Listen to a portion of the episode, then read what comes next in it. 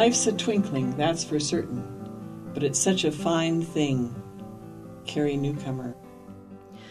Margaret Fisher Squires is a psychotherapist who has shared her poetry largely through local readings with the Heart Rock Poetry Series, the Writers Guild at Bloomington, Indiana, and Five Women Poets.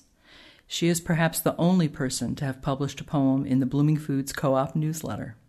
She is one of the contributors to the Five Women Poets 2016 chapbook, Birds of a Feather. Welcome to the Poet's Weave. I'm Romayne Rubinas Dorsey. Margaret, what poems have you brought for us today? Twice warmed. Once by stove's heat, once by spice, the soup is twice warmed. In spite of winter's chill, the glow spreads through me. Our daughter sits across the table from us, her boyfriend beside her. She talks of the kids she cares for at work, the art she's making. In spite of all the bad parenting moments I remember so clearly, her face is lively, bright, the glow spreads through me. For the rest of the week, when I drink tea, decaf coffee, cocoa, the heat spreads through me, calls to mind her glowing face. Graduation. My daughter hates to pack things in boxes.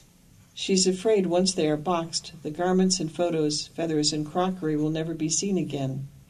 Looking at the boxes stacked in our basement for most of her life, I cannot say her fear is unfounded. She's also afraid things crammed into boxes are more likely to get broken, not less. Today, as we are packing everything out of her dorm room, I tell her, That depends on how you pack the boxes. Perhaps I haven't taught her well enough, haven't said, Heavy things on the bottom. Try wrapping that up in this. Fill it full enough so that nothing rattles. Don't fill it too full. Perhaps I won't give her that lesson. Perhaps life will.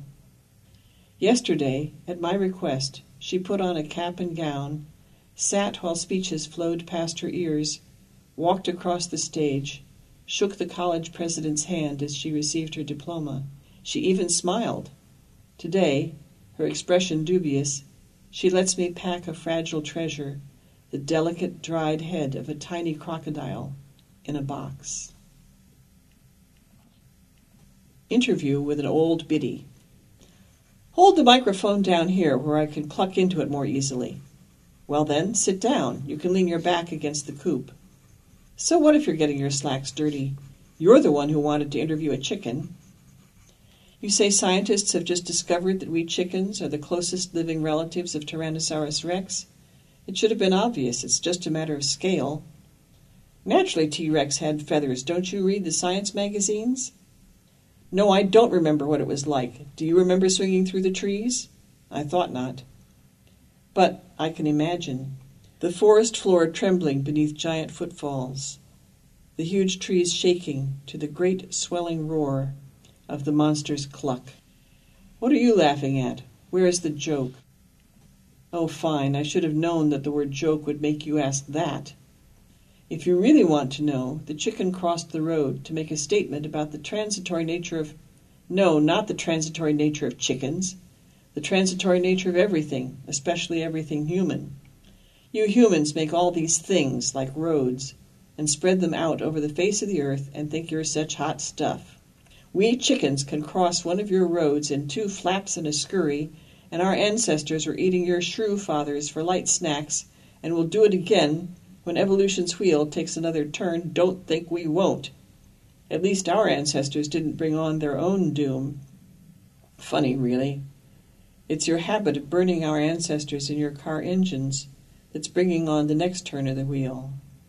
Well, that's all for now. I see a fat beetle in the grass across the henyard, and I'm going to charge over there, my footfalls shaking the grass stems, and I'm going to, by God, rend him limb from limb. Cluck!